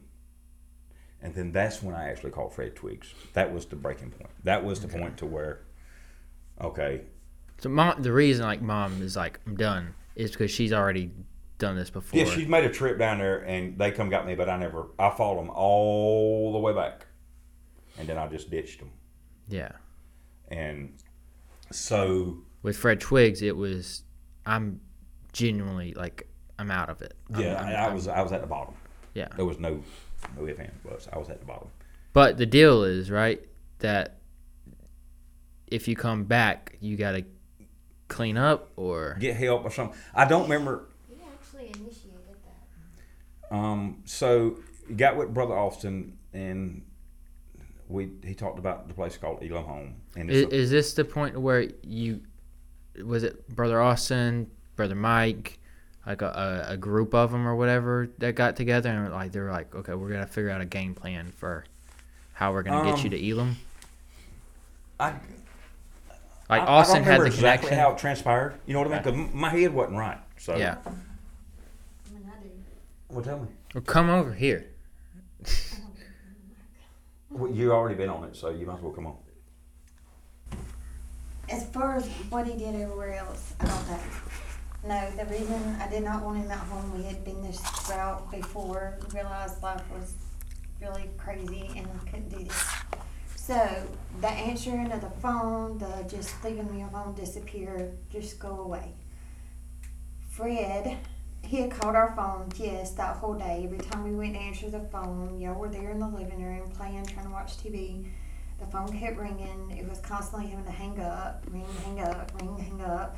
We tried to keep it off the hook, but then we had my family trying to check on us, and it was it was a lot of trouble.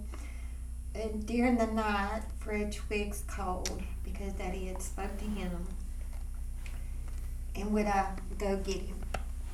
And when he got back, the deal was with Fred was he had to take everything. Take he had to do everything he could to keep him from going anywhere until they could figure out a game plan. Daddy told Brother Austin about Elim. Then he asked if the guys at church would come to the house, do the oil, pray for him, and all because there was a wait time to get him in, and he wasn't in the shape to wait. Mm-hmm. We were being told like two weeks. Mm-hmm. It ended up being just a few days. Mm-hmm. Um, Yes, I asked for Linda Bruce, Ted Wilkes, um, Austin Deloach, Yeah. Joey Tomlinson, Tim Watson was one of Tim Watson was one of them. Yeah. and he came he literally did come home and he gave fred all his belongings like the important stuff i had to sleep with the money and the key to my car Hmm. he gave all of his possessions to fred because fred knew he couldn't give them back to him like Yeah. My whole car and everything. Everything was in my car that I owned, and I just give and it to so Fred. He had a couple of days at home that we all had to kind of maneuver around it and then he willfully wanted to go to Elim and we all sent him So what was Elim, Elim like? Um, I, when I first walk in, Elim is the like the rehab facility connected to Liberty University. Yeah, Thomas Road. Thomas. Oh, okay. yeah, yep, yep, yep. Um, a very good program. Recommend it to anyone. Probably the best thing I've ever did in my life. But I walk in. This is your room. Blah blah blah. This is the kitchen. They walk you through, show you, and then there's a guy, older guy, and he comes in there. Hey man, what you in here for? I said, well, it sure ain't for drinking. Not knowing that that's what he was in here for. He's an alcoholic. He can't handle. But I had that. I had I had to have that attitude. You know what I mean? Get up out of my room. I don't want to talk to you. In other words, and that's why I said it wasn't for drinking, so you can leave the room. Um. So that kind of, as I look back on that, that was a, kind of a sucker punch to him. You know what I mean? With his rehabilitation. So he had a test. How was he going to handle that? He handled it pretty good, as far as I know. Um, you get in what you you get in what you put in. If you put nothing in, you get nothing out. So with that place, you you you wake up, you have your devotional, then you have breakfast, then you got to work. Different jobs, laundry, um, kitchen. There's some some of them done kitchen work. Some I was outside. I ain't doing no book, no paperwork. I'm outside. So we rate leaves. Uh, that's all we did was rate leaves. Um, but all throughout the day, uh, you had devotionals and stuff like that, and you stayed in God's words, and it was like a competition. I mean, me and the other guys was like was trying to find just perfect little verses to kind of lift each other up. And I was like, "Oh man, I found this one. Ooh, I found this. and I highlighted." it." And uh, it was it was. I was totally different when I came back from that place. When I walked in, I, I remember walking into the cabinet shop, and I felt the presence of God so strong in the Holy Spirit that I've never had that feeling since then. Even while I'm ripping wood up, I'm thanking Him, Lord, look, I need this, I need this out of this. And as I'm ripping it up, I get that much out of that much wood. Yeah. So, um, just having a conversation with him non-stop for the longest time. And then, you know, I mean, you get tested right when you get out. Come home, they ask for a hundred dollar deposit. I think that's what it is. I can't remember, and that's your get out of my building money. Mm-hmm. You don't go by the rules. They're gonna take the hundred dollars and they're gonna get you out of their building. They're gonna put you on a bus. That'll get you about anywhere. So that's why they do that. If you don't cooperate, they're gonna put you on a bus right back where you come from, and they ain't gonna deal with you. They're they're there for people that want help. So um, I get dropped off at the bus station. They ain't gonna sit up there with you. Yeah. You, they're not your babysitters. So, I mean, right across the street, they're doing drugs and everything else. You know what I mean? I'm like, whatever. It didn't bother. It didn't bother me. You know what I mean? I was so much on a spiritual high that nothing affected me. Nothing would affect me. The bus ride, whatever, I, nothing, nobody. So, come back home, start doing church again. That's when we started working with uh, the youth at Stockton, and we left there because of uh, I just didn't agree with what they believed, and so I, I didn't see where it would be beneficial to continue to stay at that church whenever I believe something totally different from what they believe, Yeah. and it's just it ain't a nothing that's going to se- separate you from heaven and hell. Yeah. It's just a Same, theology yeah. thing. So it ain't no. It is big, but it ain't that big. Um. So then we left there. We went back to Southside. I don't know. We just didn't. What became? What would you say was the difference between how you view God at at at that point versus how you viewed him as a kid? I didn't view him as a kid. I didn't. I didn't know him. You know what I mean? Yeah. Even though I went to vacation Bible school, I wasn't there. I wasn't listening. I wasn't paying attention to nothing they had to say about anything about any anything. Yeah. I was there to get the little snacks and to make crafts. Mm-hmm. Everything else I tuned out. God hadn't given me ears to hear yet, Yeah. so I couldn't hear it. Until you have the ears to hear, you're not going to hear nothing no one says. And so, what what's your view of God now? Um, merciful. I mean, He is the Creator. There is no other. Jesus Christ is the Son of God that came and sacrificed Himself or excuse me, God sacrificed His Son for us. So, um, What would you say has been your toughest struggle over the years following Jesus? what would be my toughest struggle? Yeah. I mean, staying the course. I mean, look at Paul. Yeah. Man, he was always doing stupid stuff. And I mean, but this last time, yeah, I was in church. We was teaching the youth again back at Stockton, and I let the busyness get to me. So I was trying to do too much at one time. Cause I go to work at Friday night. I go to work at I can't even remember what time I went to work. Uh, Probably three thirty. Get off at six thirty or six o'clock in the morning. I do that on Friday. So Saturday when I went in at three thirty, get off Sunday morning at six. Come home, go to Sunday school, go to church, then go back to work again.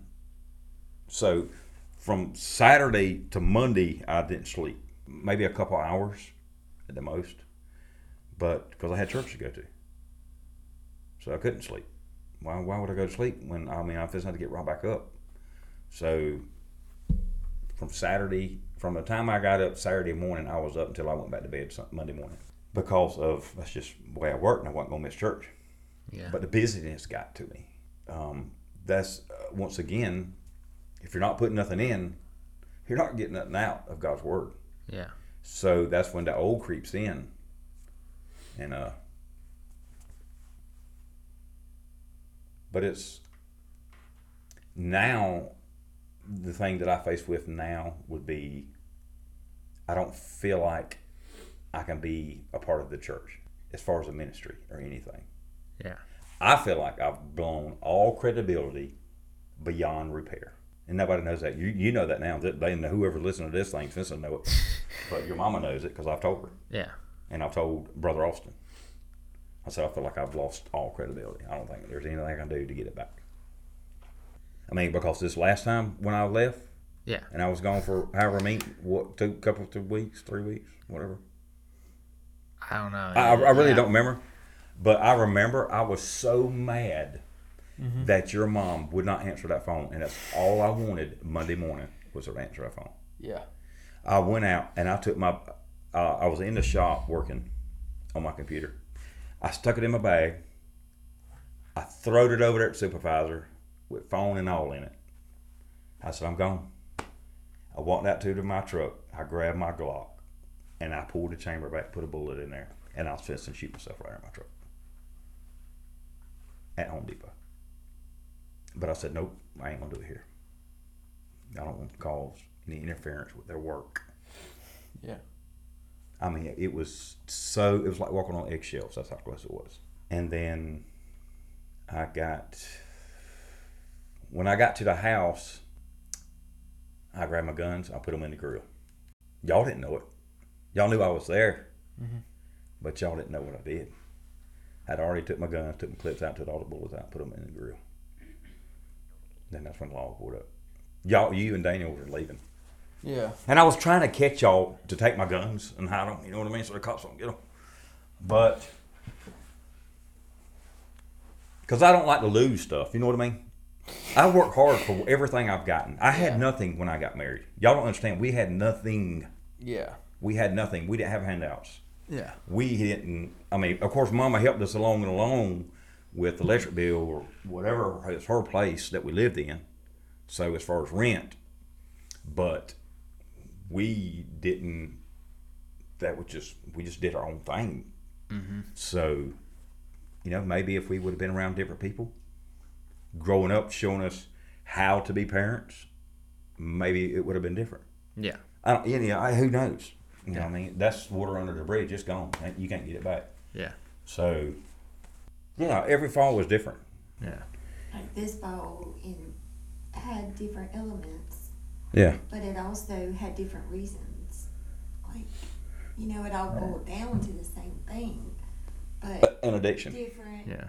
Your former different lust. reasons got to it because we were out of you were not really in church for that last year because COVID had hit.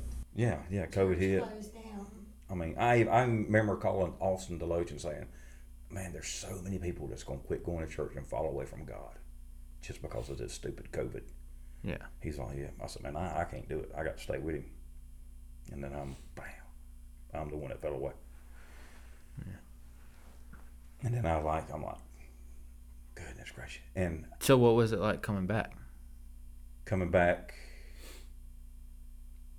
to Yourself. You lost yourself. So um I mean, I know it wasn't easy, but it's not a, a failure story. by I mean it was it was this this time was different. This was really I mean, this one hit me pretty hard. We, I know that. I mean, people just don't realize if I would have run into anyone Yeah. that would have crossed me that night that I put that video on Facebook, Yeah. I'd, I'd be in prison right now for murder. Yeah. But what, what how did God change this moment?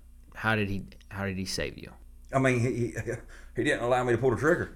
Yeah. I mean, seriously, that's because you. I mean, people just don't realize how close it could have been. Very easily. Yeah. If it wasn't for me thinking about a company, why I don't know. Because I'm serious. As soon as I got my truck, I grabbed it, made sure it was in there. Then I said, "Nope, I ain't gonna do it here." I mean, it just a split second de- decision Yeah. would have made a difference. But um, went to Cuckoo House.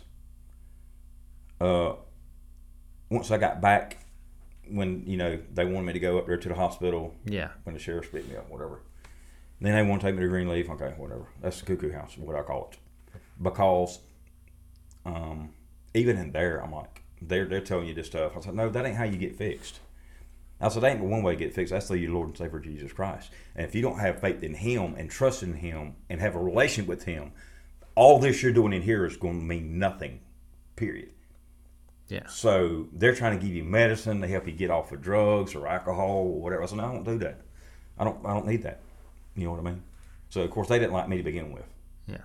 Because I'm not. I'm not going to play their games or go by their rules. Um, and then once I got out, but that's the only. You know, the only way I would have went in there. And I, I told y'all when the sheriff was there. You know what I mean? I'm not going unless somebody goes with me. Yeah. I know it's your mom. I'm not going. I wouldn't have went. That'd have been a battle in that yard for them to try to get me to go. So, got in there. I just pretty much stayed to myself. You know what I mean? Give my food. Let me eat. Let me go back to my room. Let me watch TV. I don't. I, I wasn't there to make friends. Didn't care for it. Didn't. I didn't talk to nobody. Very seldom did I talk to somebody. I wasn't there for them.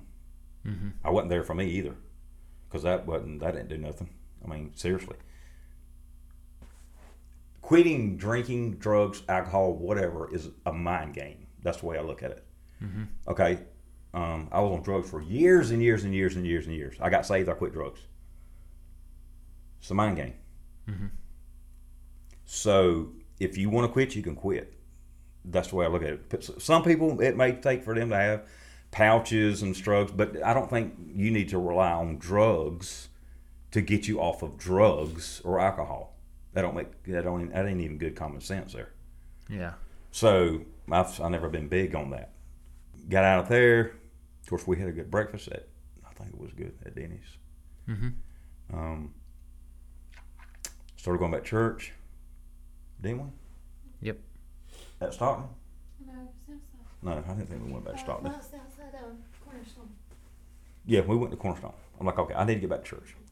So I, I need to find. I would just try Cornerstone. Mm-hmm. I, I've always loved the way Austin preaches. Austin does to me. He's an awesome preacher. He does a good job at breaking it down to where you understand it. So that's to, to me that's home. But right now at this moment, I don't feel like it's home. Yeah. I don't think that's where I need to be at. I don't know where. I mean, because I've mentioned your mom a couple times. Well, I think we need to move. I think we need to move out of the city. I think I've lost all credibility to be able to redeem myself, which I can't. Yeah. So I mean, that's just that's just my thoughts and theories. I don't agree with that. Because I like, I love, I love reaching people. I love Yeah. to be able to preach God's word. Even Steve from Stockton Baptist Church, he's like, he told your mama, he's, I can tell you what's wrong. He ain't doing. He's running. He's running from God. He's supposed to be a preacher, and he's running from God. Yeah. And I'm like, okay, Yeah. I'm gonna wrap it, the episode up because we're almost at two hours. sweet. But I'm hungry. I would say the reason I even wanted to record the podcast with you and sh- share your story because I don't think you lost credibility at all. I, I would say I was one of the ones most affected by the last one because in a lot of ways I was having to grab everybody and make sure they're okay. And whether Jessica or Daniel or whoever in our lives who's seen everything go down really understands like the miracle that happened. Ask someone most affected by it. I'd say it gave you even more credibility to speak about God's saving work. Because God doesn't save. I feel like a lot of times what happens with testimonies is people get get up. I, I grew up going to Brotherhood every freaking month, and you'd hear the same testimonies. Someone gets they they they tell their worst moments in life. Mhm. God saves them. And then they usually stop the testimony there because they don't ever talk about what happens after that. Yeah. What your testimony shows is, yeah, it's not going to be all freaking peaches and cream afterwards. Mm-mm. Every single one of us, I, I- think it, it goes back to one of the things you said earlier on is no one discipled you really. No. You, you didn't, you, you were saved and they're kind of like, all right, good luck. And, yeah, And- that's usually how it goes, from what I And what your see. story, I feel like, shines a light on is not only is there a need for discipleship, but that even when discipleship fails, God's not going to fail because every time you you relapsed or every time you fell back or you got too busy or whatever you think discredits you, God comes back in. And it's the reason why I'm still a Christian today, and it's the reason I became a Christian to begin with was sitting on the pew and me looking at a church full of people that I'm like, you guys all suck. I like you raised me right by your side, taking me every Sunday morning, stupid early, to go and set up the church, and you you raised me going to the block parties, and the block parties you put together where we'd go to people's houses and we just like bust in and like we'd we become part of their family. And I, I grew up right by your side watching you do all these things. Uh and it was seeing God's effect on your life over the long haul, over the years, the years of the up and down, the years of I, I, I know my dad's got anger issues, but I also know my dad can say I love you to me. And it's that that I feels like gives you the most credit because the day that I gave my life to Jesus, it was I, I remember that Sunday morning, getting up. We go to middle school. I, I, I, no, I got up, and I'm struggling with depression, and I'm ready to end it. And I tell God, I'm like, you get, you got to do something today, because I, I don't have much more in me to keep coming back to this church, to keep doing all those things. I'm like, now I know I'm probably gonna have to come to church because my parents ain't gonna let me not, but I ain't gonna enjoy it. And I go to middle school Sunday school class and I dread it. I'm like, he ain't done nothing. He's he's got maybe an hour left. He's got to do something. And then I go into the sanctuary and I sit on our pew, but I sit on the far end, away from the family. I'm in my own world. Austin preaches something. Jeff sings something. I don't know what either one of them were because I wasn't paying attention. But I remember wrestling with God on whether he actually is real and I, he, whether he actually exists. And then it wasn't the sermon and it wasn't the music, it wasn't the service at all. It was God putting in my thoughts to turn and look at the end of the aisle and see my dad. And remember all those stories I heard growing up about how crazy my dad was. And then that is what saved me. That's when I was like, I don't know where God is at in any of these other hypocrites' lives, but I know God was in my dad's life. And that's enough of a sign to show that he is he's real and he's present and he loves he loves not only me, but he loves my dad because he saved the man who was unsavable in everyone else's eyes. And then time and time again over the years, of we I don't think we've had like the easiest relationship because I'm like the awkward autistic maybe kid of me and you have we have polar different likes and dislikes. You like cars, you like you like working on things and you what you you watch car shows and I watch yeah, The Office and Scooby Doo. Yeah. And granted, we did we did watch like Scooby Doo and stuff growing up together, and those moments like heavily stick with me. But we are like two very different people. I don't think we're really very different. Um, because I love building things. You love building things with cabinets. I love doing cabinets. Yeah. I mean, because I'm very nitpicky about. Well, this is what I'm getting to is where we're very different. Like it, it can divide us, but then just about everything that's involved in my life comes back to you and back to God's work in your life.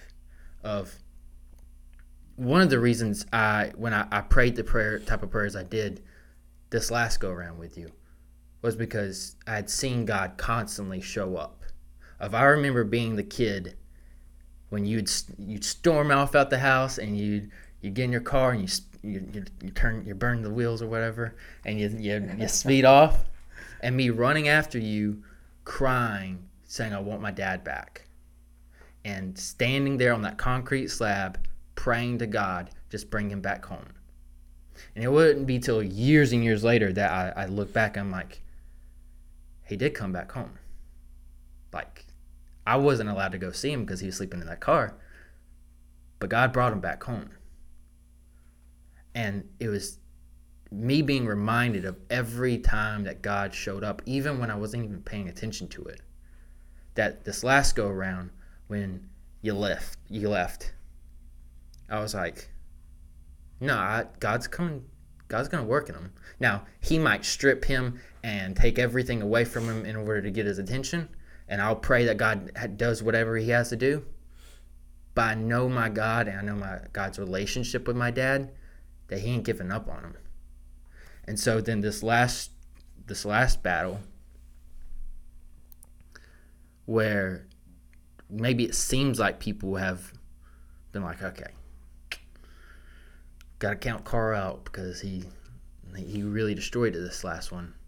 In my mind, I'm like, no, it, if anything, it made it more real than ever because it just shows that God's got a continual faithfulness to his people. And anybody who dare dare looks at you and says, Your story discredits you from ministry or from speaking up and sharing your story, hasn't first looked at themselves and realized how many times we all go back to yeah, our I mean, old because ways. that's something I, I, could, I could never do is live in repetitive sin after I got saved Yeah. and still go to church. Yeah. That's one of the biggest things that's always, I'm like, I, I see certain people in church has been in church their whole life, but what's in the closet that nobody knows that they do, and and probably uh, some people too do. I mean, of course, people know because I there's things I know. I'm like, Yeah. okay, but how do you how do you continue to go to church and claim to be a Christian, but then you're still living in habitual sin that you see nothing wrong with, Hmm. But if you open up God's Word, you'll see that there is something wrong with it. Yeah. And I mean, mine was just for when I did it because yeah, I did go to church and I was drinking, but I wasn't drinking at church. I would drink on the weekend, but it wasn't for like months and months on end or years and years on end or mm-hmm. nothing like that. So it was like a hit and a miss. Even when I did the drugs, it was like I, I didn't do it and go to church. Yeah. It was, I mean, come on, man. Um, so uh, to me, I don't know how individuals can do that, but that's just my way of thinking. I get that.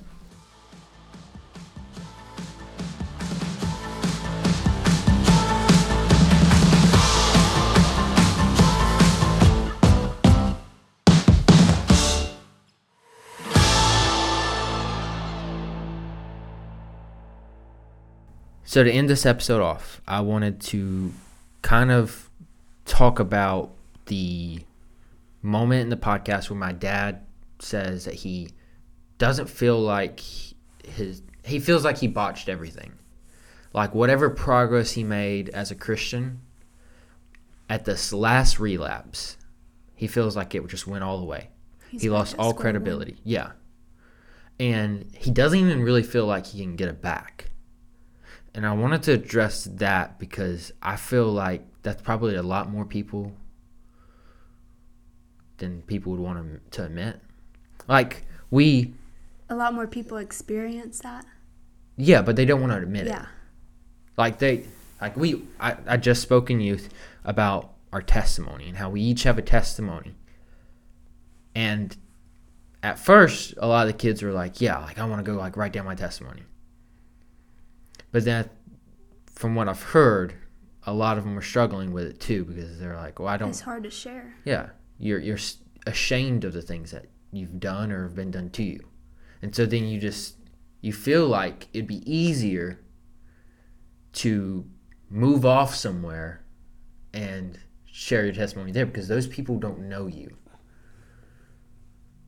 I think part of that could be you want to move off because you don't have to address all the horrible stuff you did. You're running. Yeah, you're running away from Your sin. yeah, your sin, owning up to what you've done. Like people who you may have hurt or who may be like uh, in your life and they're like, yeah, you're going to have to do a little more to prove it to me that you've actually changed. You want to run away from them because you're like, well, why can't you just accept it? Mm-hmm. Like you want that instant gratification, but you can't actually have it. And so you want to move off and avoid that. But then some people you you want to move off because you just want a new start completely. You want to be able to tell people about your past without having to still deal with some of those ramifications. If that makes sense. Yeah. Because It's like it's, it's easy. like you're living in it still. Yeah. It's easier to look back at your sin and say, it's in my past, like, look at me, like, I've changed, than it is to be like, nah, like, it's still around. And, like, I'm still working through it. And I haven't got it completely figured out. I haven't got it all together yet. That's hard because then people, well, they can just point it out and be like, well, Austin, you still throw a cuss word out every now and then. Which, yeah, but I, I think that's the beautiful part of it is Jesus didn't call us to perfection. He called us to holiness. That just means being set apart. And the way you're going to be set apart in your testimony is, yeah, like you're still messed up. Not everything's fixed yet. And it, it, it won't be this side of eternity. And so you need to just embrace it. Like, being a Christian is this lifelong journey towards growing into being more like Jesus. And it doesn't happen overnight. And instead of saying, okay, well, I'm going to wait to share my testimony until I have it all right, until I've like earned it, like that, that, I don't know, opportunity to. Mm-hmm. It will never come. Yeah. You'll die before. Yeah. And then you just think about, well, how many people needed to hear your story? Because you have the same story they do, and they don't think there's another option. They don't think there's another way to live. And so then just puts like reality is is God's trying to use you and you're just saying, "Well, I don't I don't think I'm ready, God. So like I know better than you." God's like, "You do you? like do you really know better than me?" What? Uh, I was gonna say you can cut this out if you need to, because I don't know if it'll make sense. But it's like if you're like halfway through a book, then you read the last chapter, everything still happened in the book, but you can't make sense of it. At the, just by reading the last page. Like I said, you can cut this out. Like people need to hear the full story? Is Yeah. that what you're saying? You can't skip. Yeah. Like, no matter what you skip in your story, it still happened. Like Mhm. those last pages are still It made you who you yeah. are. Yeah. Sorry. And no, you're good. But there's that story in the Bible that I shared in youth group about how Jesus healed a man who had been demon possessed. Like he's in the he's living in the tombs. He's so strong he's breaking the chains that people would try to put on him to like contain him. and Jesus comes and he heals him and like casts the demons out to like a herd of pigs or whatever. And then that guy says, Hey, Jesus, I want to follow you. I want to go wherever you're going. He tries to get in the boat, and Jesus says no. And you're like, why? That's not. And those people are scared of that man still and don't want to be around him. They don't want him there. Yeah. And Jesus is telling him to stay. But like, yeah, Jesus is leaving because they seen, like, they heard the story about what happened. They're seeing the evidence that Jesus has just changed this man's life, and he's no longer demon possessed. But then, like, they're scared of the power that Jesus has in, and so then they they're like, Jesus, you got to get out of here. I don't want anything to do with you. And Jesus is like, okay, well, I'm gonna get in this boat and go, you know, to the next place. The demon possessed man comes in. He's like, I want to go with you. Jesus says no, and Jesus tells him, no, I need you to go back to your hometown. Mm-hmm. I need you to go. Like, no, they're not listening to me. Like, you need to be my representative, basically. yeah, I have a note of what you're saying from when you taught it. I said, This man will be the only guy that can tell them about Jesus, even if he's being kicked out of his community.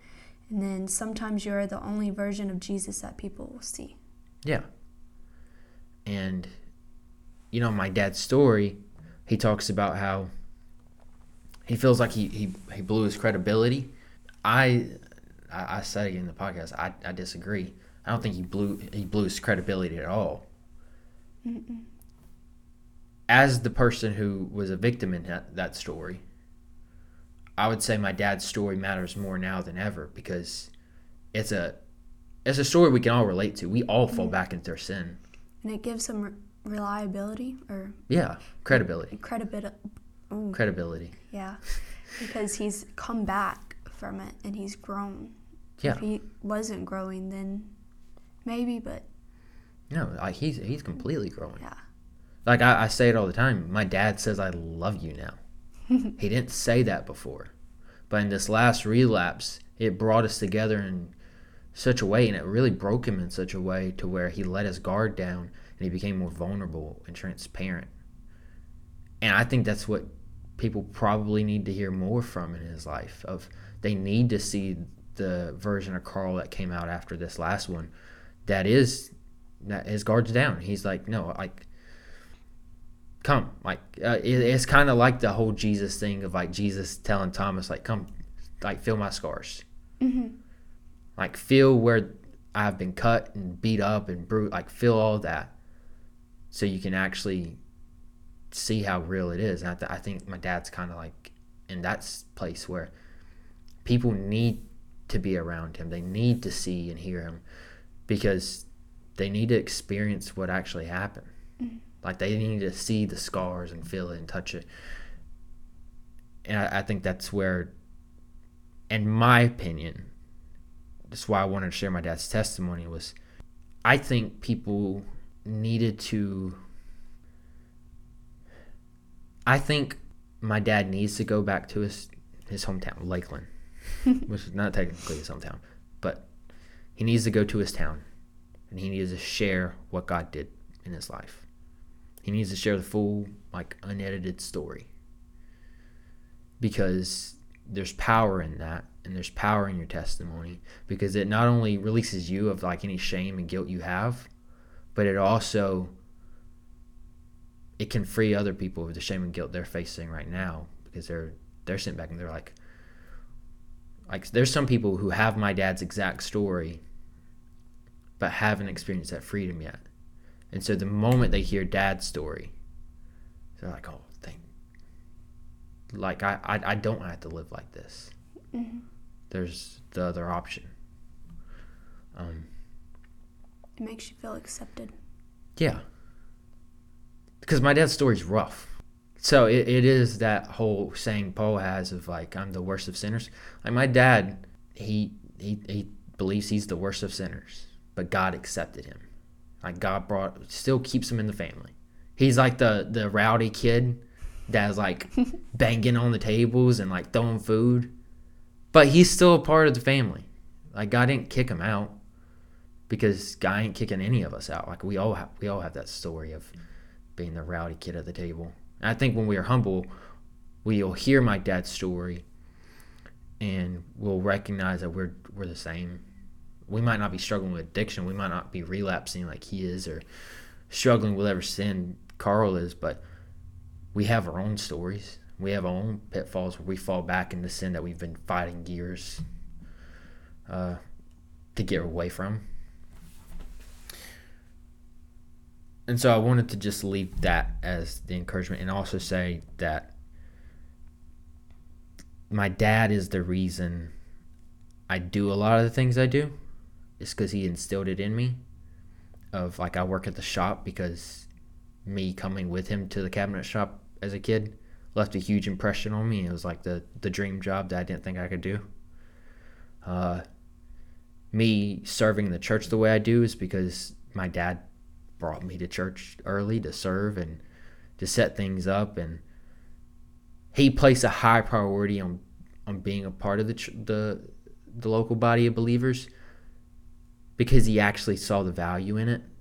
It wasn't the yeah we like we go to church as a family but we only go on Sundays. It was no my dad would tell our basketball coach we ain't coming up here on Sunday or Wednesday. We got things to do at the church. Like you can practice some other time. Uh, and that what that did was just set a priority in my life of okay, for our family, church is a priority, and like our faith is a priority above everything else. Um. So yeah. Anything else? Okay. Thank y'all for listening. And this is Into the Fray.